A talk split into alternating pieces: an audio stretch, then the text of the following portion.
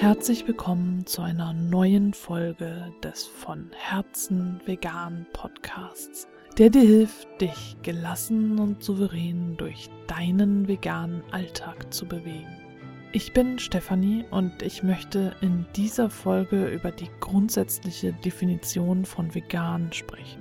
Ich lebe jetzt seit fast fünf Jahren vegan und habe in dieser Zeit sehr, sehr viele VeganerInnen kennengelernt und auch ihre verschiedene Art vegan zu leben. Also vom anfänglichen her nur das Essen betreffend über die Kleidung und verschiedene Kosmetika hin auch zu keinen Zoobesuchen mehr, sich mit Tierversuchen beschäftigend und auch generell Firmen zu boykottieren, die viel Tierleid verursachen. Und da habe ich eine ganze Bandbreite an Menschen kennengelernt, die alles vereinen oder nur vereinzelt einige Dinge leben, aber alle vegan leben und sich alle auch als vegan bezeichnen.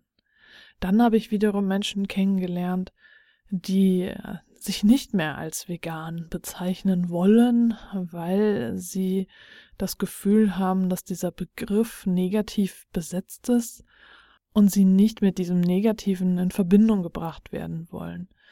Die gar nicht sagen, dass sie vegan leben, es aber eigentlich tun und vielleicht sagen, dass sie sich pflanzlich ernähren oder einfach gar nicht darüber sprechen.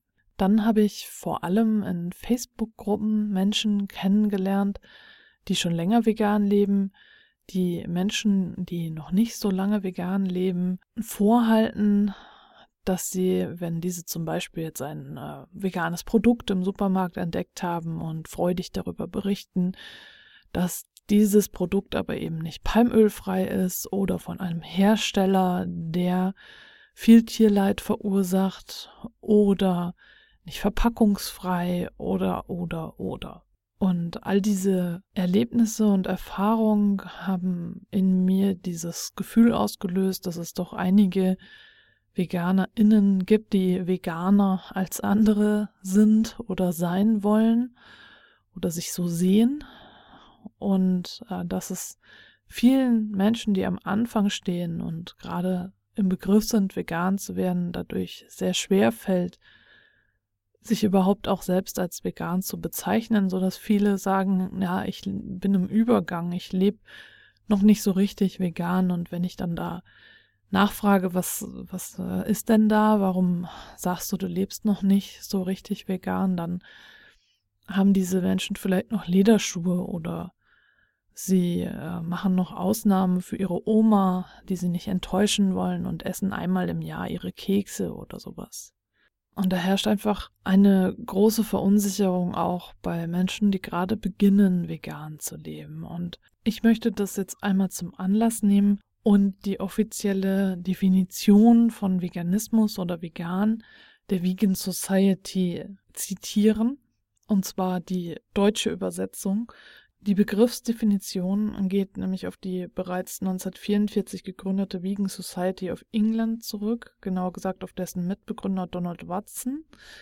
Und die heute verwendete Definition entstand mit der offiziellen Anerkennung der Vegan Society als gemeinnützige Organisation im Jahre 1979 und lautet in der deutschen Übersetzung wie folgt.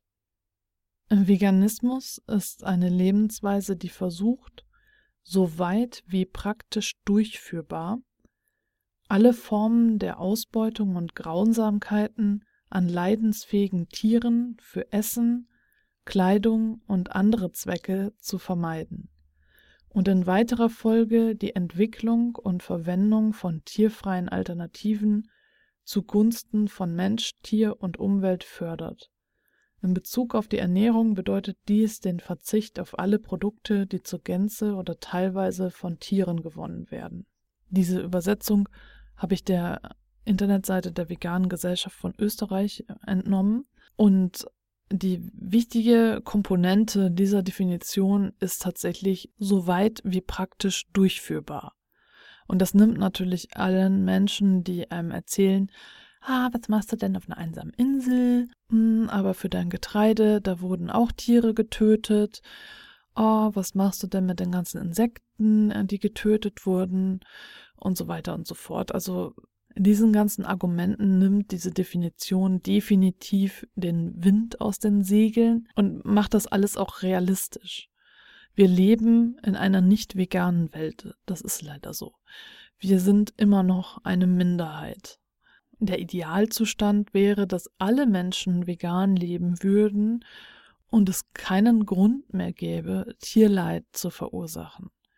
Solange wir aber noch auf dem Weg dorthin sind, ist es das für uns gesündeste und praktikabelste, uns an diese Definition zu halten, soweit wie praktisch durchführbar unseren Veganismus zu leben. Und ich möchte diese Definition auch auf alle ausweiten, die sich in der Entwicklung befinden, die gerade eingestiegen sind, vegan zu leben, dass du deinen Veganismus immer so weit durchführst, wie gerade praktisch möglich. Denn Menschen, die schon länger vegan leben, hatten schon viel mehr Möglichkeiten, sich mit der Materie zu beschäftigen.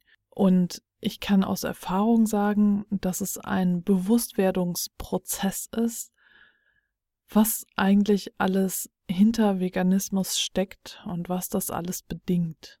Bei mir war es so, dass erst mit dem veganen Leben dann auch das Bewusstsein für die Nachhaltigkeit kam und ich erst nach und nach in Frage gestellt habe, was ich da eigentlich alles tue. Und ich auch nach und nach erst mein Verhalten angepasst habe. Ich habe auch ganz lange noch Lederschuhe getragen, weil ich sie einfach nicht wegschmeißen wollte. Für mich ist das immer ein Abwägen. Was ist jetzt äh, wirklich sinnvoll und was ist auch nachhaltig? Und ich konnte irgendwann einfach keine Lederschuhe mehr anziehen, weil sich das für mich komisch angefühlt hat. Und dann habe ich die Lederschuhe, die ich noch hatte, verkauft oder verschenkt und mir dann ein neues Paar vegane Schuhe gekauft, so dass ich heute keine Lederschuhe mehr besitze. Das war aber alles ein Prozess. Das kam nicht mit einem Fingerschnipp auf einmal. Natürlich kann es sein, dass du ein Mensch bist, der sofort alles radikal auf den Kopf stellt. Das kann natürlich sein wir sind einfach unterschiedliche Menschen und jeder und jede von uns geht da ihren oder seinen eigenen Weg. Ich finde es dabei sehr erleichternd, wenn ich mich immer wieder auf die Definition der Vegan Society zurückbesinne und mir überlege, soweit praktisch durchführbar. Das gilt ja auch für Medikamente zum Beispiel. Wenn ich jetzt ein bestimmtes Medikament dringend brauche und äh, das ist äh, leider nicht vegan oder es ist an Tierversuchen, mit Tierversuchen an Tieren getestet worden und ich kann aber kein anderes bekommen, dann würde ich in diesem Fall höchstwahrscheinlich dieses Medikament nehmen, auch wenn es eben nicht meinen Grundsätzen entspricht. Und auch da würdest du vielleicht anders handeln. Und auch das ist eben ganz individuell. Das kommt jetzt wieder ganz drauf an, äh, wie du als äh, Mensch gestrickt bist und welche Möglichkeiten, welche Kraftreserven dir vielleicht auch zur Verfügung stehen. Um nochmal zu verdeutlichen, was ich damit meine. Eine Bekannte von mir hat äh, lange versucht, vegan zu leben und hatte aber gleichzeitig so viel um die Ohren und große Probleme mit dem Vater ihrer Kinder, der ihr die Kinder wegnehmen wollte und, das letztlich auch tatsächlich gemacht hat, dass sie einfach in ihrem Leben keinen Platz hatte, für diese Gedanken um den Veganismus. Da waren andere Dinge, die für sie viel existenzieller waren, um die sie sich zuerst kümmern musste. Und da war einfach kein Platz zu schauen, wie sie das jetzt schaffen kann, vegan zu leben. Und das meine ich auch mit Möglichkeiten und Kraft und Energiereserven, denn wenn du in deinem Leben an verschiedensten Fronten unterwegs bist und sehr viel Kraft und Energie in verschiedensten Bereichen aufwendest und gerade am Anfang stehst, um vegan zu werden, dann kann es gut sein, dass du das Veganwerden erstmal verschiebst, weil andere Dinge für dich gerade jetzt in diesem Moment wichtiger sind. Oder später in diesem Prozess, dass du vielleicht schon vegan lebst, dass du dich also vegan ernährst, aber gerade keine Kraft hast, dich jetzt auch noch äh, mit den Tierleid verursachenden Firmen zu beschäftigen oder äh, dich mit Kleidung zu beschäftigen oder mit Nachhaltigkeitsaspekten. Und deswegen plädiere ich auch dafür, diese Definition so zu sehen, dass ich eben meinen Möglichkeiten entsprechend den Veganismus in mein Leben integriere. Und wenn ich eben gerade erst nur meine Ernährung umstellen kann, dann bin ich eben nur in diesem Bereich vegan, dann ist es halt gerade so. Und dann wird die Zeit kommen, dass ich mich auch noch mit den anderen Bereichen beschäftigen kann. Ich bin aber immerhin schon einen wichtigen Schritt gegangen. Wenn wir beginnen, äh, wirklich alles ins Detail zu hinterfragen, dann können wir eigentlich gar nichts mehr essen, trinken, kaufen oder generell irgendwie können wir auf diesem Planeten nicht existieren, weil äh, wirklich alles irgendwie auf irgendeinem Weg mit Tierleid zusammenhängt. Das ist dann definitiv nicht praktikabel, denn auch das Gemüse oder Obst, was angebaut wird, äh, ist nicht vegan, weil es unter Umständen eben mit nicht veganem Dünger gedüngt wurde oder Pflanzenschutzmittel gespritzt wurden, die wiederum andere Tiere töten oder bei der Verarbeitung Tiere getötet wurden oder beim Transport Tiere getötet wurden. Und also es gibt immer irgendwie irgendwas, vielleicht sind auch die Maschinen, die die Ernte verarbeiten, aus tierlichen Materialien hergestellt, also irgendwo in den Reifen oder generell irgendwo in der Maschine ist irgendetwas drin. Also es kann immer irgendetwas sein. Wir können da immer tiefer bohren und immer wieder schauen, oder derjenige oder diejenige, die jetzt da geerntet hat, lebt nicht vegan und verursacht deswegen Tierleid. Das kann alles möglich sein. Also das Konsequenteste, um Tierleid zu vermeiden, um den Planeten zu entlassen, wäre tatsächlich, wenn die Menschheit aussterben würde. Und solange wir das nicht wollen, äh, müssen wir da leider Kompromisse eingehen.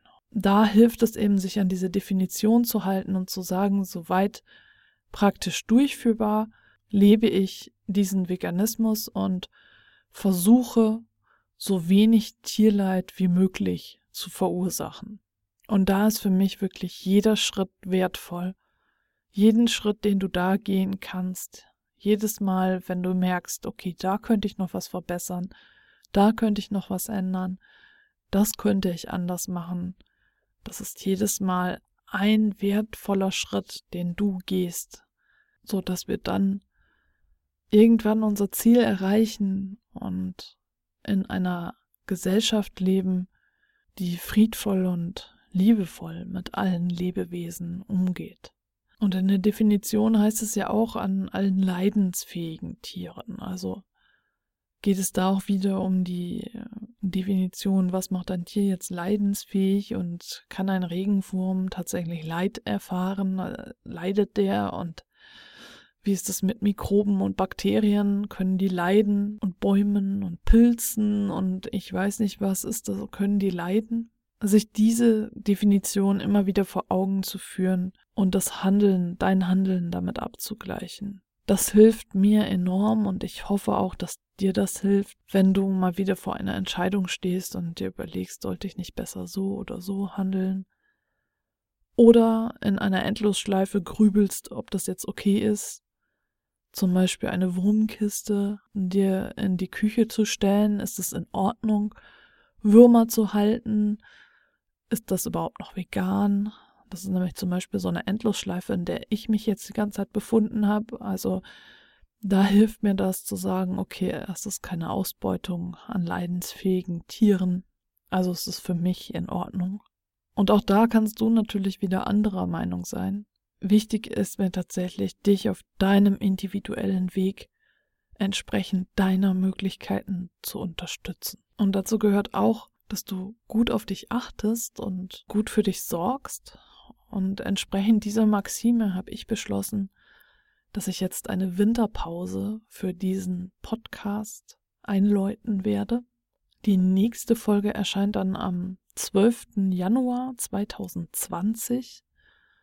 Und wenn du bis dahin noch Unterstützung brauchst, komm gerne in den von Herzen vegan Clan. Den Link findest du wie immer hier unter der Folge oder in den Show Notes. Und für spezielle Unterstützung in Notfallsituationen hör dir gerne nochmal Folge 13, 14 und 15 an.